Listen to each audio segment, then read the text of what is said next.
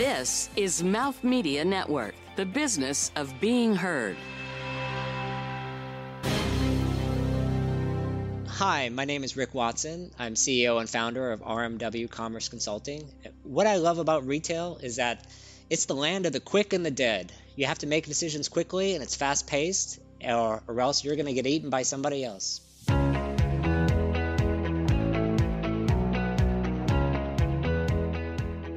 From New York City, you're listening to Retail is Your Business, covering the intersection of innovation and business in the retail industry.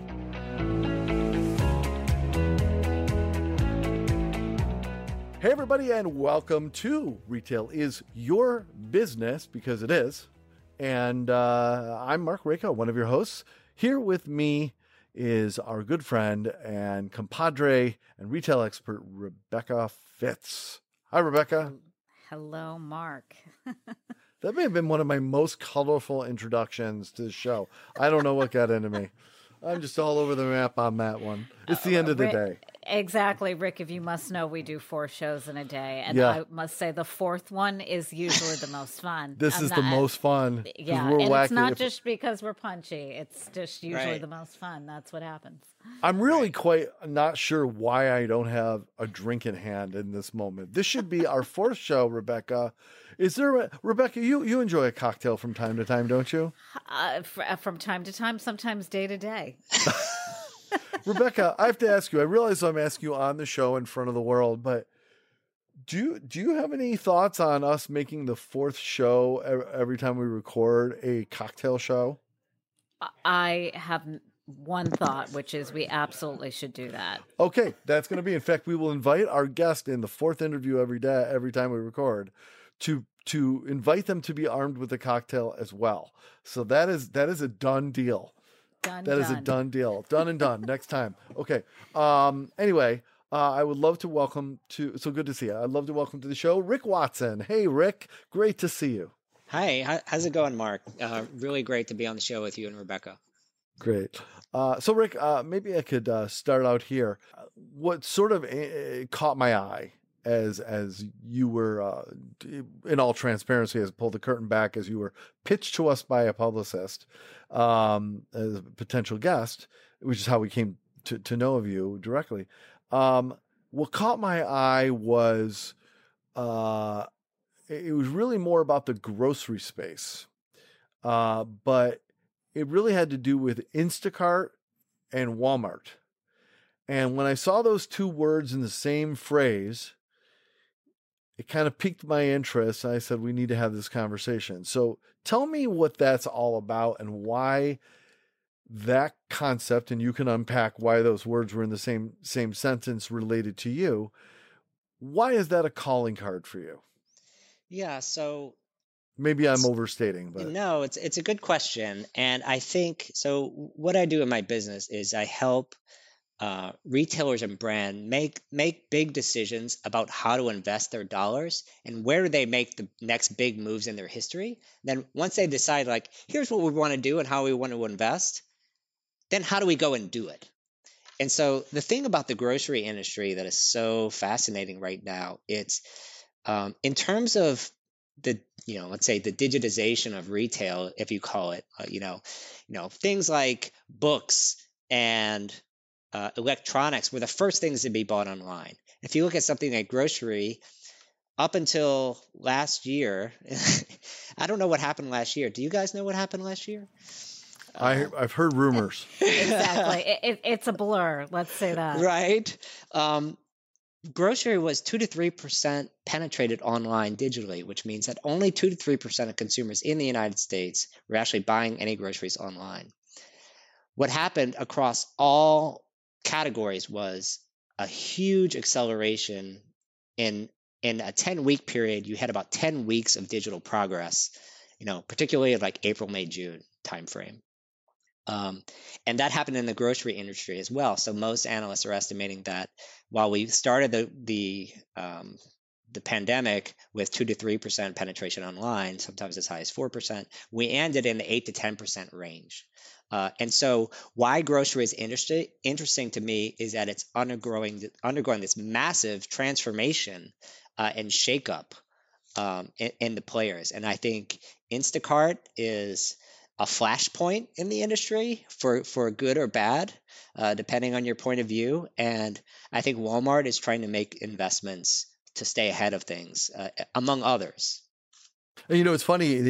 I think, well, I don't know if it's funny, but I think it's intriguing that uh, that thanks to the investment of companies like Walmart and Amazon into the into the grocery space, it has enabled some technological jumps that the grocery industry, uh, parts of the grocery industry, certainly had been lagging in the dark ages a little bit in, in some respects, and these these influx of investment has enabled uh, some hopscotching ahead, uh, and and putting things in place that that uh, was sort of shocking. It wasn't integrated in properly into the the grocery field, but now it is.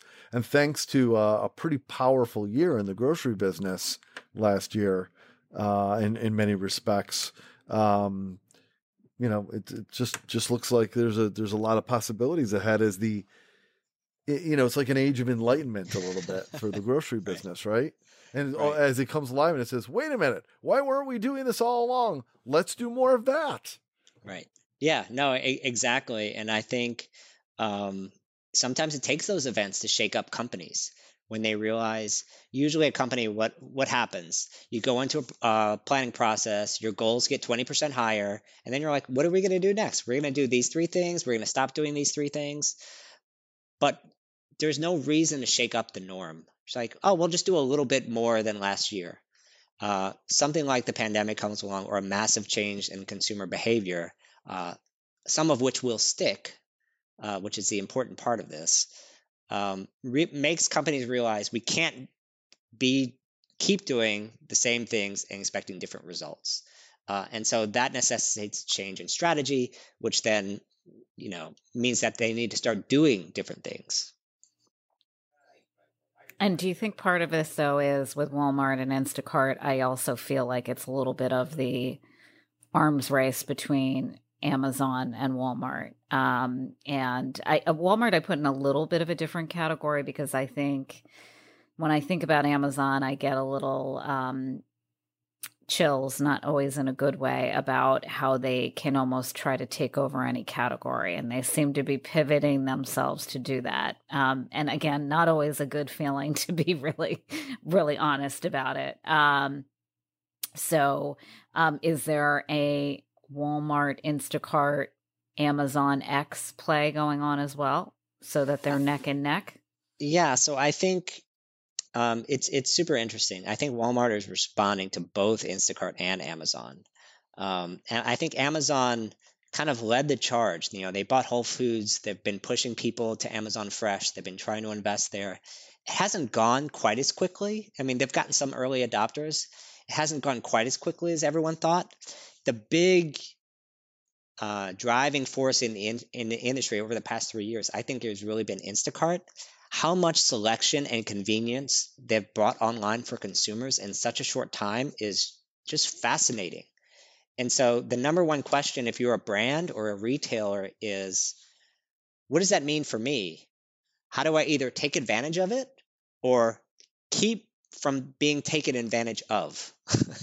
and and I think oh, from the if you're a retailer, the big worry and threat from Instacart is they now own your customer.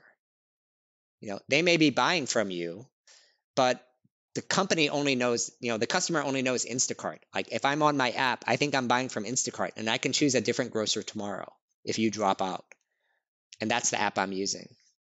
And so I think Walmart is seeing what Instacart is doing. So they're investing more in advertising technology. They're seeing what Amazon is doing and they're like, uh uh-uh, uh we saw what happened with Amazon last time. It's like we've already seen this movie two or three times before, eh, to your point, Rebecca.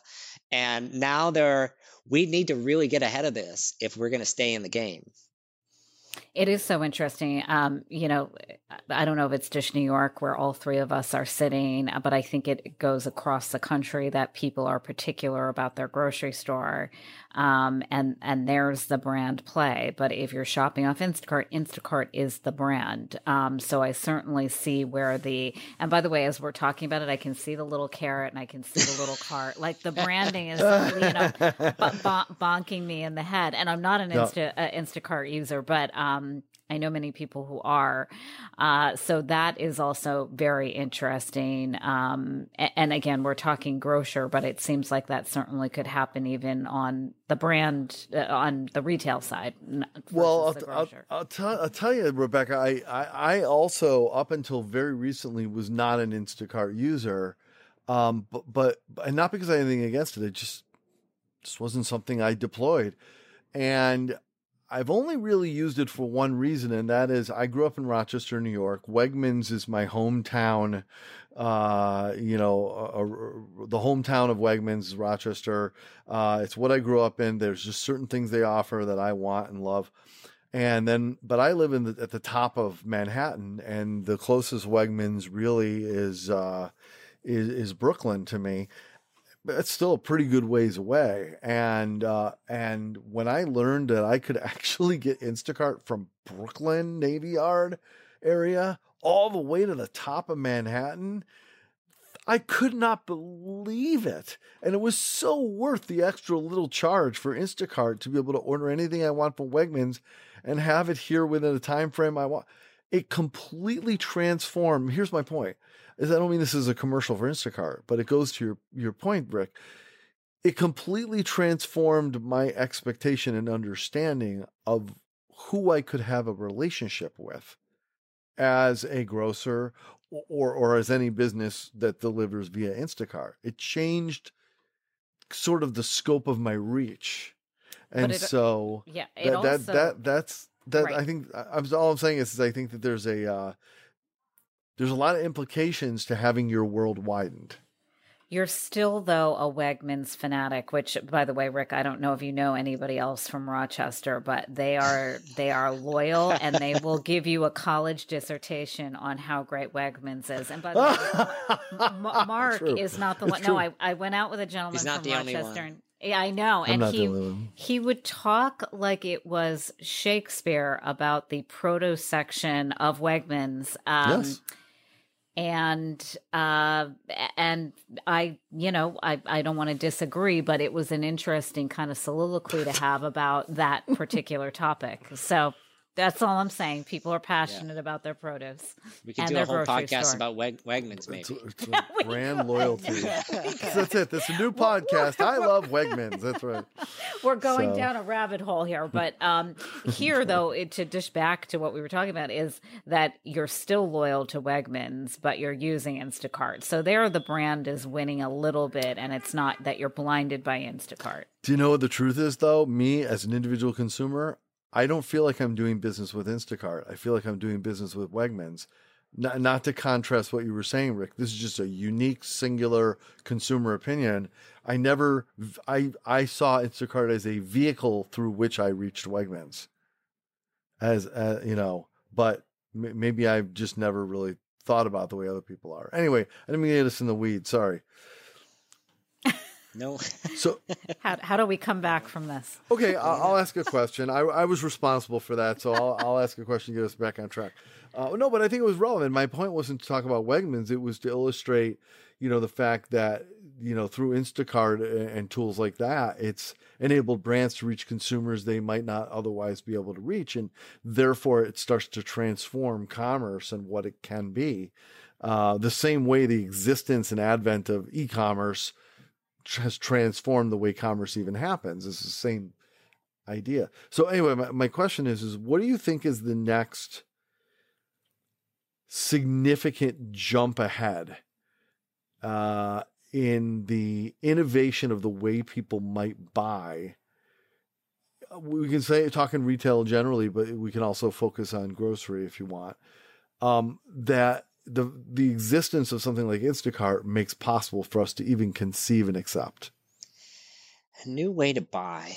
Um, it's a good question. Um, look, I mean, on the earth, retail is still retail. I mean, you're still buying the same way online or or or in store. I think you know the biggest innovation in the past couple of years has really just been curbside, and and that adoption has really taken off to a huge degree. Um, and so I I think that that's sort of been the. I mean, to me, the next innovation is stuff starts appearing in my house. I mean, that's I, I want to drones. Tele, like it's just tele, beamed in. It just beamed in. um, yeah, I mean, to to me, that's the, that's the big that's the next step. Um, that's that's what I'm expecting from Amazon. So, can you unpack a little bit more about the kind of work that you do with brands? Like, tell us more about in, in granular format.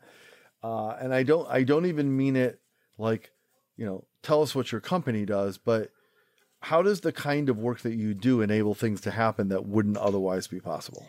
Yeah, so I, I think to answer that, probably the best uh, thing to say is what did I see happening over and over that caused me to start the company? Like, why do people come mm-hmm. to me? And th- there are a couple of reasons. Number one is companies perceive some kind of threat from what's going on in particular. Either the, they've been doing the business the same way for 20 years. They have a preponderance of their um, infrastructure built in wholesale retail stores uh, or an, existing business process in a certain way. It could be direct to consumer. It could be um, wholesale retail traditional channels. Um, but then something changed new competition, new entrants, this direct consumer re, you know revol, uh, revolution, lots of new brands, and someone on the board or an investor, the first question is asked like, why can't that be us? To me, that's the genesis of where this conversation starts from, and mm. why I started my company is the answer to that question usually is like because X and Y. And if e-commerce is not a new thing now. It's been around for 25 years, if we can believe it. Um, although it still seems new every day. My the, the reason I, I started my business is because if you're not taking advantage of e-commerce in the fullest extent now, there are really two reasons for that. Number one is um, you don't have the vision to understand what to do next. Like you might have some idea, but you don't have a fully formed vision for what could this be? How should we approach it? How much do we want to spend? You just don't know enough to put a plan into place. Second is, um, and it's somewhat related, we don't have the talent to make it happen because our people are stuck in their in their ways of thinking that they are now. So mm-hmm what I what I bring and and how I go about my business, I help people in sort of two phases of their process. Number one is you can imagine this prototypical CEO that is lobbying their board to do something new. We need to invest and grow if we're going to survive in the next five or ten years. Finally, the board grants the audience, okay, if you're so smart, tell us what we should do. And so at that point, the CEO looks around their management team and see no no one on the management team has ever done something like this before. What he know what he or she knows what will happen next, which is digital is going to take over everything. It was like just the conversation we're talking about. And so what I do is come in and I help build them a plan for what to do next. It's it's really that simple what is the financial return? What is the vision? What is the financial return? What is your brand trying to achieve? What customers are you trying to reach? Who are your existing customers that you need to make sure not to upset? You know, channel conflict is a huge part of and a reason for companies not changing. And so helping them build a plan for what next and what financial results in particular they should expect from these investments that they will have to make. So that's sort of step one. And then step two is once this prototypical board comes back to the CEO, then what happens is that she looks around and is like, okay, how do I do this? And so I can help there as well.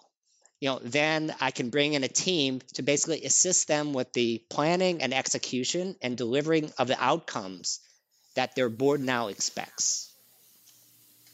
So interesting, so by the way, because I is. work for a startup where I hear we're only two and a half years old, so we hear about the board um, frequently and what they're asking for. Um, and because I work for one of the founders, you know, the conversation is pretty robust. It's beyond we had a board meeting, you still have a job, you're welcome. It's more, uh, you know, this this is some of the stuff that's coming down the pike. How do we think about it? Um, and I certainly don't always, you know, have the answers. So I think it's interesting. One where CEOs go, and and two when boards are asking. Um, where where might they go? It's not their job necessarily, but um, uh, it, it, that piece of it is is really interesting, as well as kind of what are the next steps? Like, how do I get to the the end game or whatever I'm supposed to deliver on? Have you taken a look at StoryDot yet? Every brand and every product has a story to tell, and you can't successfully sell that brand or product without telling the story. StoryDot delivers your story wherever you want it to be heard. You can meet your customers at each point in their journey, connecting the dots between your business and the consumer to enhance engagement, experience, and conversion. I encourage you to take a look at StoryDot at storydot.com. That's S T O R I D O T.com.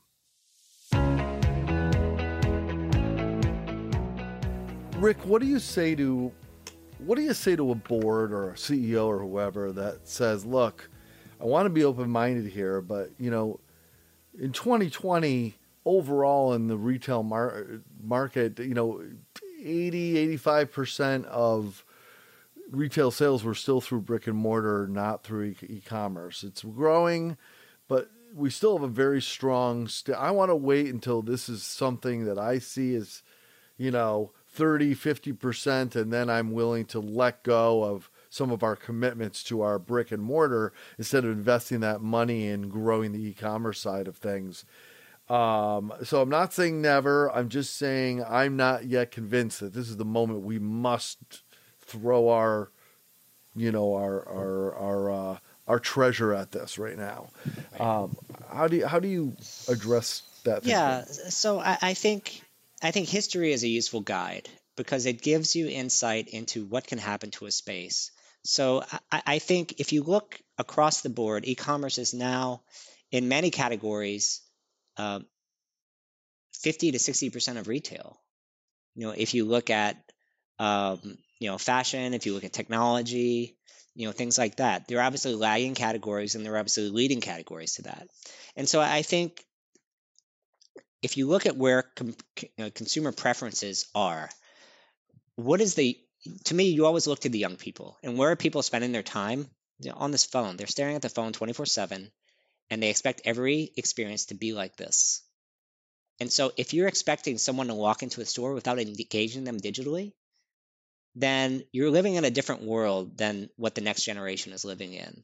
Uh, and so I would say it's a typical attitude to where someone from, let's say, Barnes and Noble had 15 years ago. Oh, Amazon, this is just a tech, this is they're selling books, but they don't. What do they know about books? Jeff Bezos was a banker. You know, he was a private. We're big. We're guy. untouchable. Yeah, exactly. What do we care? We have all these stores across America. These guys don't have any stores. How are you going to find out about Amazon? Nobody, nobody knows who they are. The other ones are like Bed Bath and Beyond.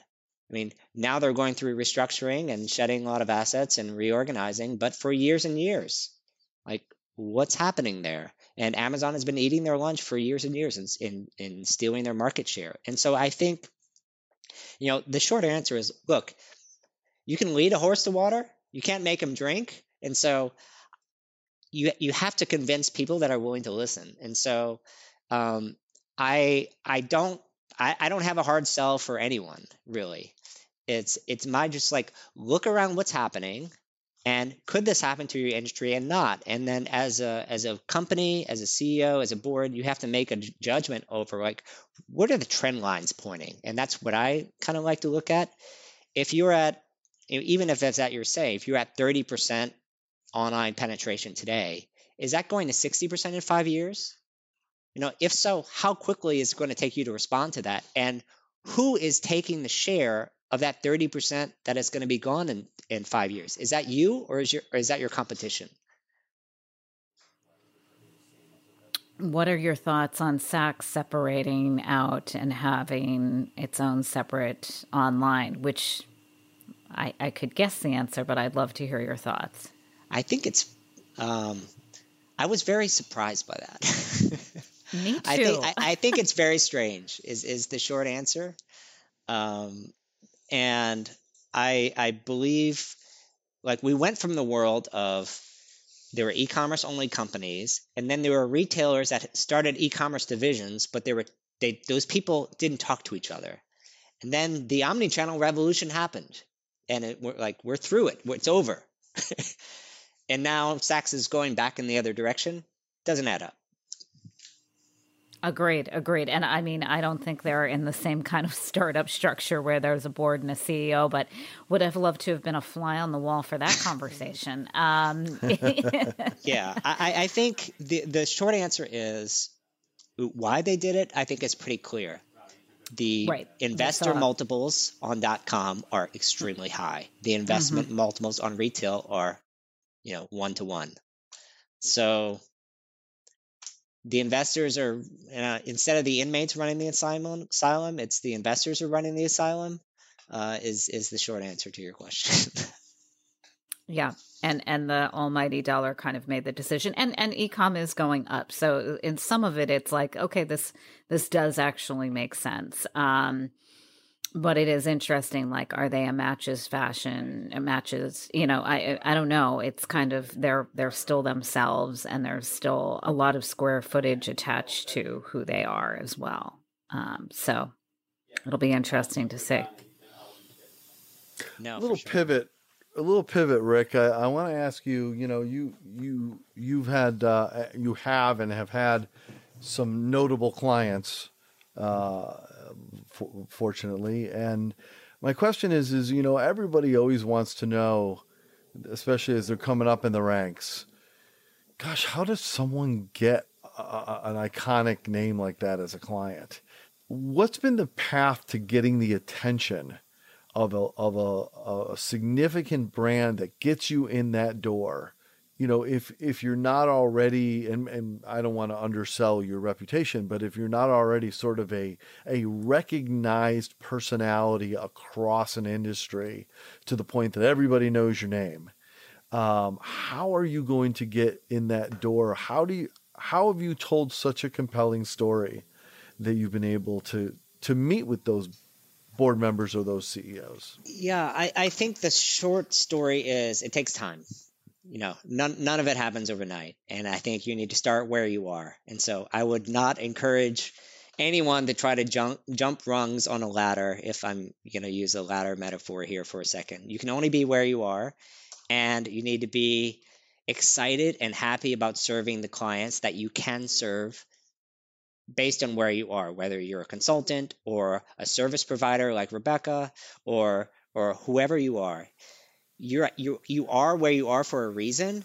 and if you mm-hmm. can make those clients happy then word gets around. That's the great thing about retail. Retail is so mm. small. It's such an insular community. People go from company to company and if you have patience which some people don't do if you have patience and you have a good reputation and you keep up relationships you will get new clients as your allies go to new companies um, they will say like, "Oh, I worked with so and so at the last company," and once that happens two, three, four, five times, your goal doesn't necessarily have to be, "I need to conquer the world." Like to me, that's a bad goal.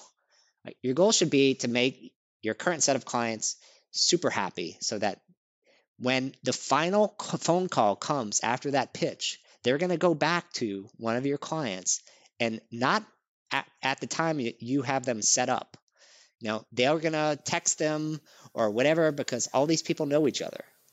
Mm-hmm. Um, it's like the Illuminati or something. I don't know what it is. no, no, I say this exact same thing, and I've been in a couple little buckets. So if you're in like fashion or retail PR, it's the size of a pin. Everybody knows each other. The people on yep. the, the print side, if that even when that existed in the digital side, all know the other people on this side. And then you know, I kind of thought, oh, well, I'm graduating. I'm into real retail real estate the size of the top of the pin is still very, very small. We all know each other. So if you've tripped up, you know, somebody's going to know about it, whether no matter how you tried to, Oh, you know, yeah. change it. So um, it's good. It keeps everybody on their best behavior, I think. But it is, it is a small, small um, world. By the way, that was, uh, you know, whoever's listening to this, that's kind of beautiful. Um, BD advice, particularly whether you're on a big BD team or you're you are the BD team. So, um, very much appreciated because a lot of times you do think, why isn't I don't know whoever you're chosen? Why isn't Target my client? Um, and it probably is. Well, it's maybe just a matter of time. Yeah. I, I think your references are your gold to me in, in any of these industries, particularly with the bigger clients. Um, it's very hard for an outsider to pitch a big client and get a get a gig. It just it just doesn't work that way.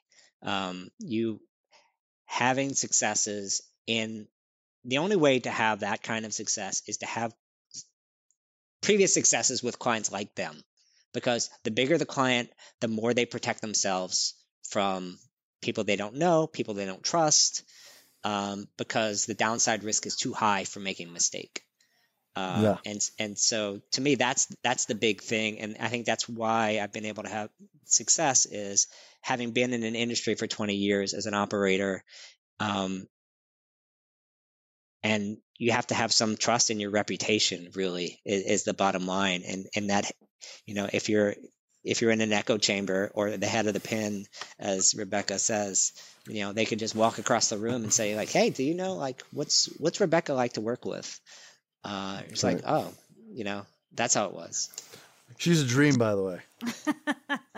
Just letting you know. I might I might have to list you next time, Mark. Uh, Uh, list away, list away. Well, thank you for that answer, Rick. That was really uh, not just uh, insightful, but I think important for people to hear. That's a, uh, we don't hear that message very often. That's no, really we great. do not. What would you like to be able to do with a brand if they would let you? Maybe something you either get resistance for or too often they're not willing to assign enough budget to. But if you had your way, they said, here's a blank check. We're totally on board. What do you think we should do? What would you what would you want the power to be able to do? Um, look, it's not it's not too much. Uh, it's not so much power, I would say. It is really starting them on a process of learning. It's about learning about their customer, and to me, that's where it starts from. It starts at the customer, and step one is really help them learn about their customer, define a Mhm. vision for where they see the gaps in the market, and then how do we go after it. And so that's usually something that isn't always widely known within a brand. And so let's first of all like let's crystallize that first. What does the customer want? Why do they want it? And where are the trend lines pointing for your customer? Second is what's the offer? Like why do you matter? How are you differentiated? And how are you going to take advantage of those trends that your customer is seeing, but your company has not yet taken advantage of? So Mm-hmm. step two is really kind of step one is is really working what the customer wants. Step two is really define what the offer is and why it's different and unique, uh, and price effective and like whatever the attributes are you need. Then third is what are the capabilities that you need to learn how to do to deliver that result.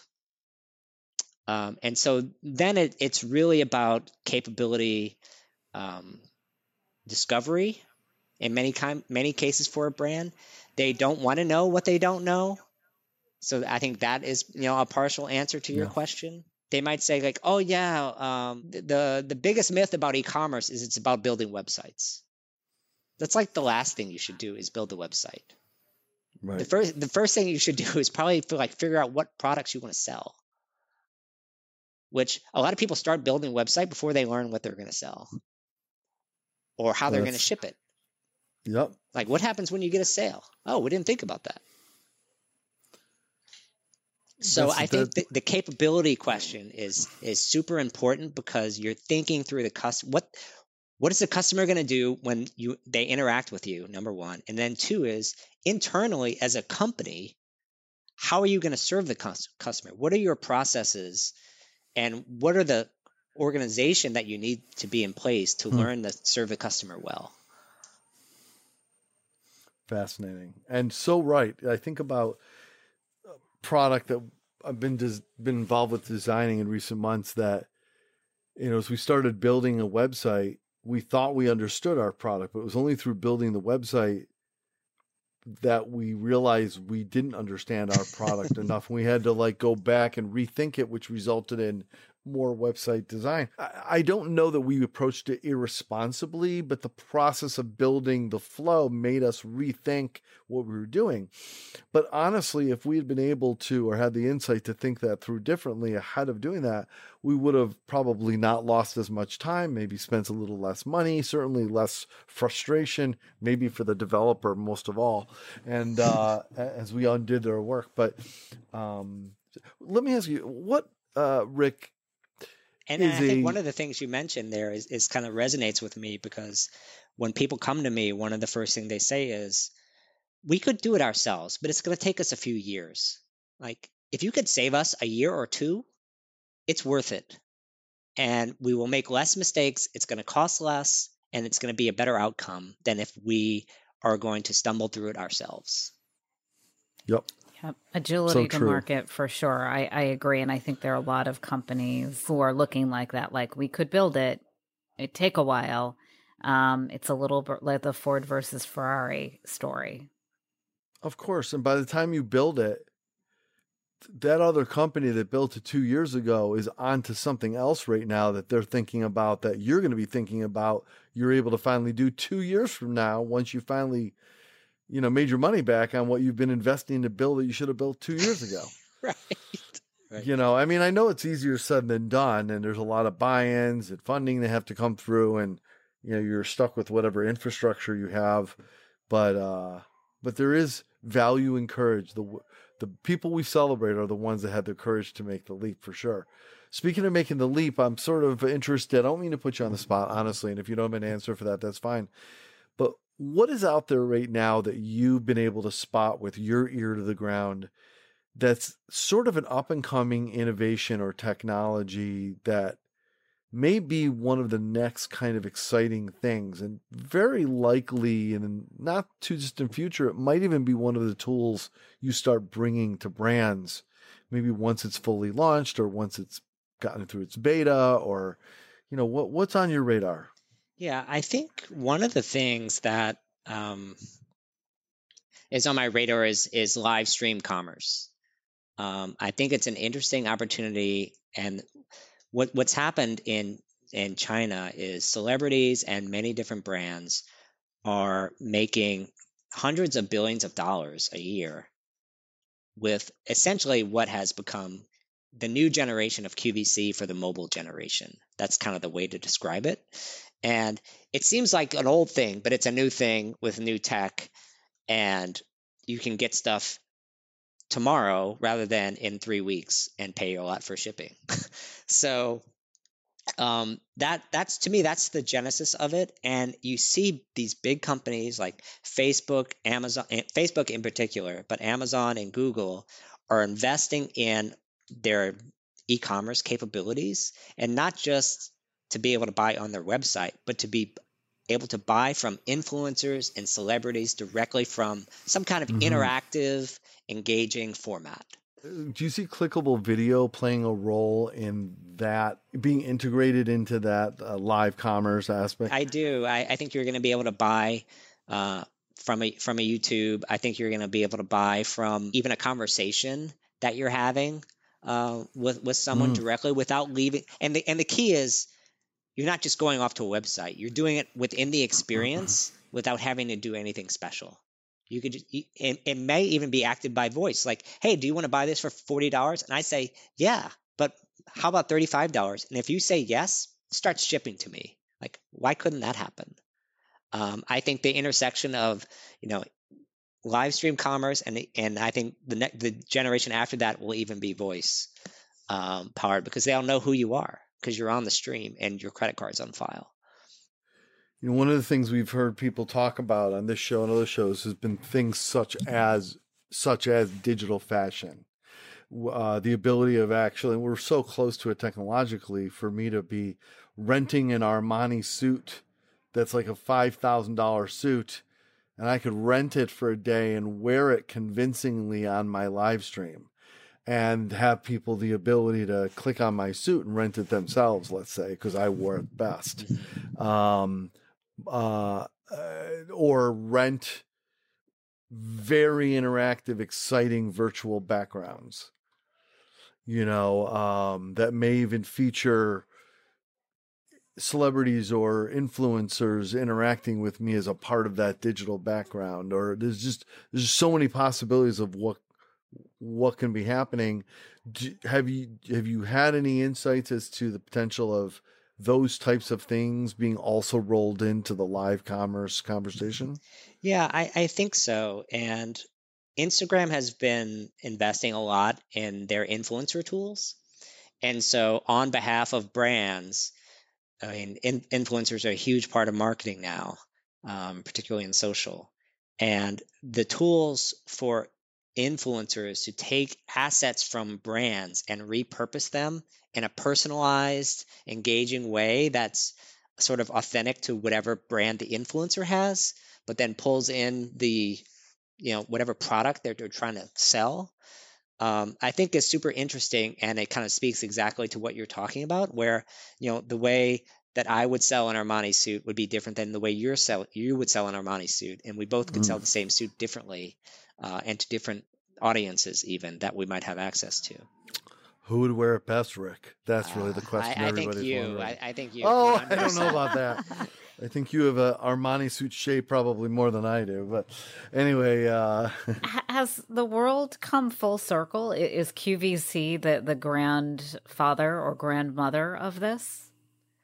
I, I think I think it is. I don't necessarily believe that it will be a dominant form of commerce, but I've had I've done some analysis in, in the past that in about five years this could be a forty billion dollar opportunity in in the U.S., which which is a big number. You know, it's about a third of the size of Amazon's marketplace in the U.S., which is mm-hmm. a big number. yeah, it is. So Hashtag investment opportunity. no, it's so interesting. I mean, we I work for you know some of the brands that are on Leap are smaller, but certainly something we did during the pandemic and will continue to do. Um, and I was just saying, I didn't. Um, I didn't use it yet because I'm more of a physical or online, but it was very effective. Were just concierge appointments, uh, so you could be in the store; it's closed, but you mm. could be still selling clothing and people would go mm. in on a video call for a personal concierge appointment and they would buy things um, so it's interesting i am chuckling a little bit i don't know if either one of you watched the um, hbo documentary on influencers but once you do it'll be hard to get some of the things that are in there out of your mind Okay. I, I, highly recommend it. Is all I'm going to say, and not yeah, in a bad okay. way, but like I'm not a uh, uh, you know, and I have not heard of that actually. I could fall into this category uh, because you know I'm on Instagram. It's funny we had somebody um, on, and it, it, was her and I the whole show confessing. Oh, I hope my husband's not listening, but I just bought this off of Instagram. That was,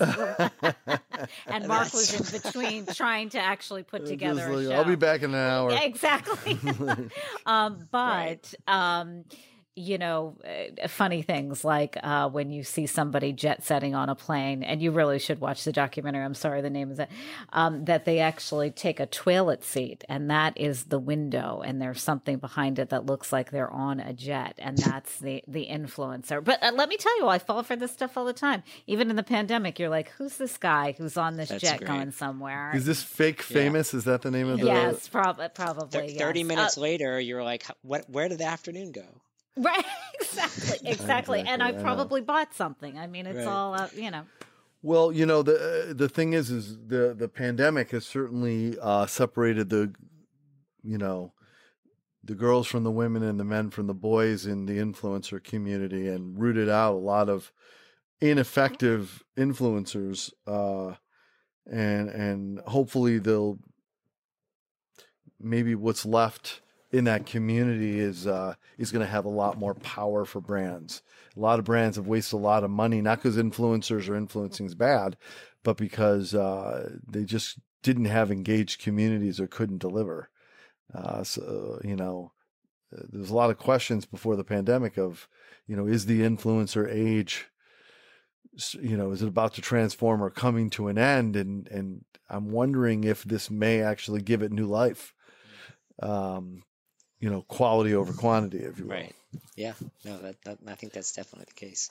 All right. So, uh, looking ahead at the future, as we've ended on a futuristic note, there, uh, we're gonna we're gonna talk a little less about uh, the uh, Instacarts and the WalMarts and the Wegmans and the influencers of the world, and much more about a gentleman named Rick Watson right after this.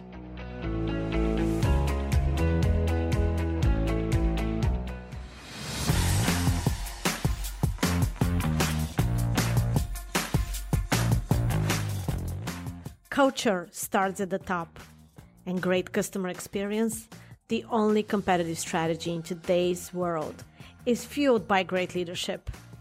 We hear and read this every day, but many brands don't drive customer first strategy. For those at the top who want to make that leap but don't know how, we'll learn from leaders who share what you must do to become customer centric.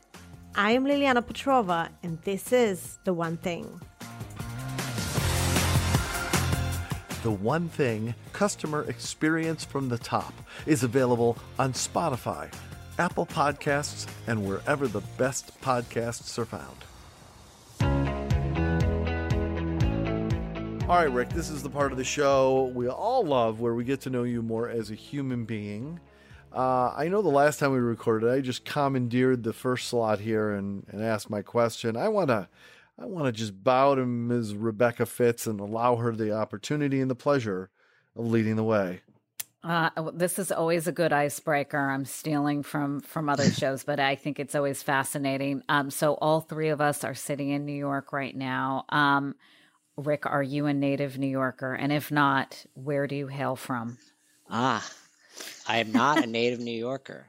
Um, although I think I've crossed the threshold of time. I've been here too. For, I've been here for ten years. okay. And uh, I grew up in New Orleans, Louisiana. Ah, wow. Okay. Yeah. what a different place that is to live than I came almost from. anywhere else. And I, I hope you're rooting for them. I feel that New Orleans is uh, kind of always has been fighting for uh, lots of things uh, through the years. So they deserve Yeah. some love. No, it's it's it's a great place to be from. It's one of those communities where if you if you love the city, it loves you right back, and you cannot help but have a great time when you're down there. I have a confession to make. I've actually never been to New Orleans. I I just I've wanted to go and just for whatever reason just never ended up coming down there. But I, I would definitely definitely love to. When I go to New Orleans, uh, assuming that such a place is still open at that time, where do I need to go, Mister Hometown Hero? Where Yeah, where where? there- there's so many what- what- places. What's your secret your secret recommendation? Yeah, it's so funny. It's like I have I, I my my so my family still lives down there. So I always when I go when I go back home, they they always bring me to the spots because the spots change all the time. Right. There's right. there's the Okay. big places that everyone knows, like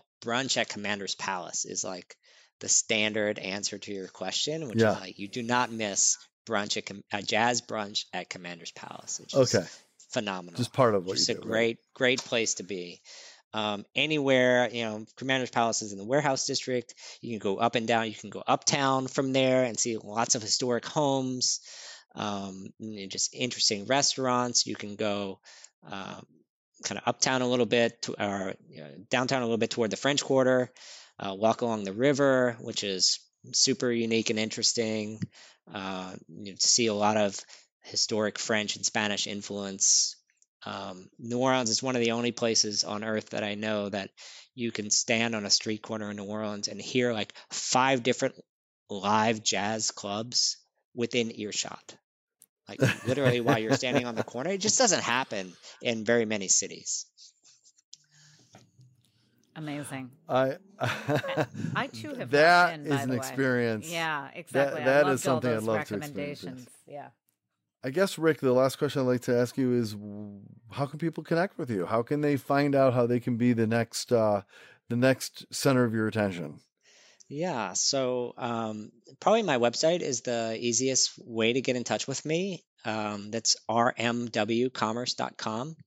Uh, you can also find me on LinkedIn. I post you know, almost every day uh, about trends that are happening in retail and e-commerce, whether it's marketplaces or direct to consumer or business to business or Instacart, as our conversation Yeah. this morning. I posted this morning literally about Instacart and Walmart. Um, and uh, so if you just search for Rick Watson e-commerce, I, I will come up. I promise you. Uh, that's another way to get in touch with me. Great. All right. Well, uh, Rick Watson, we're sure uh, appreciative uh, of you joining us. It was a really interesting, varied, multi level conversation and exact way I like them. So uh, thanks a lot. Thank you, Mark. Thanks, Rebecca. Thank you. Well, that is it for this episode of Retail is Your Business. Uh, thank you so much for joining us. I hope you enjoyed it as much as we did. We'll see you next week with another great guest, another great story, and a lot of insights. But until then, for Rebecca Fitz, Thanks, Mark. Thanks for listening. thank you, Rebecca. I'm Mark Rako. Have a great day, everybody. Bye bye.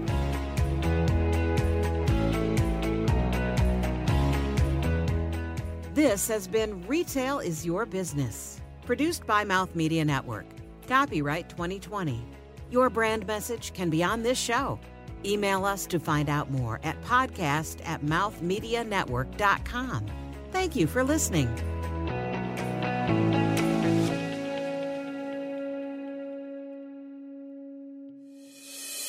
This is Mouth Media Network, audio for business.